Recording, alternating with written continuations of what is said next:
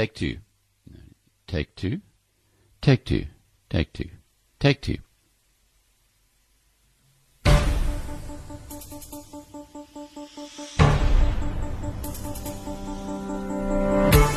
It's Friday, the 1st of February 2019. From London, I'm Alec Hogg, and here's your Biz News Flash Briefing.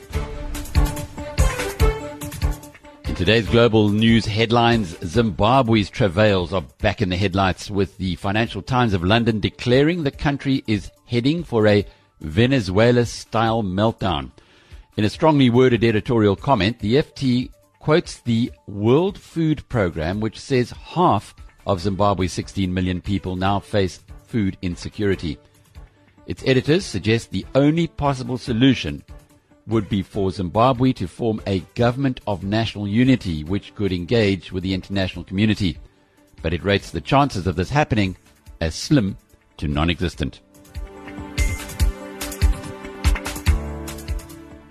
After Amazon's share price rose strongly ahead of the release of its December quarter's results last night, the stock fell in after hours trading to $16.35 a share. That's slightly down on Thursday's close.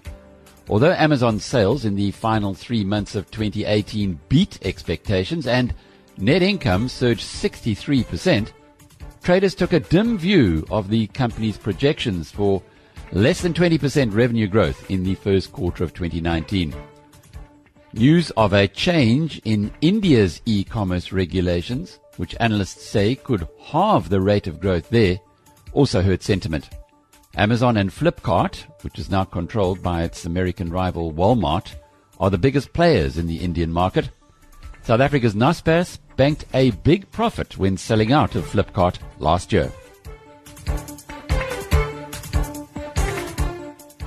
US President Donald Trump has called for another summit with, quote, my friend, unquote, his Chinese counterpart Xi Jinping.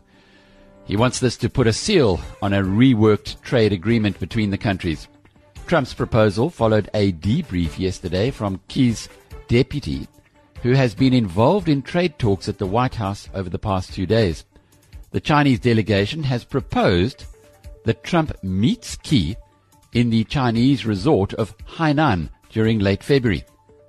That would give them time to ward off a proposed tariff hike from 10% to 25% on half of the US's imports from China.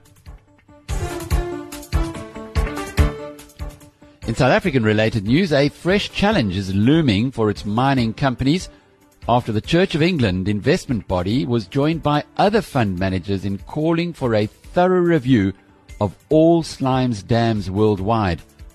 This comes in the wake of a disaster in Brazil where one of iron ore miner Vale slimes dams burst, unleashing a tidal wave of mud and waste with 84 confirmed dead and another 300 missing. The call from investors is sure to put an international review of Slimes Dam back on the agenda.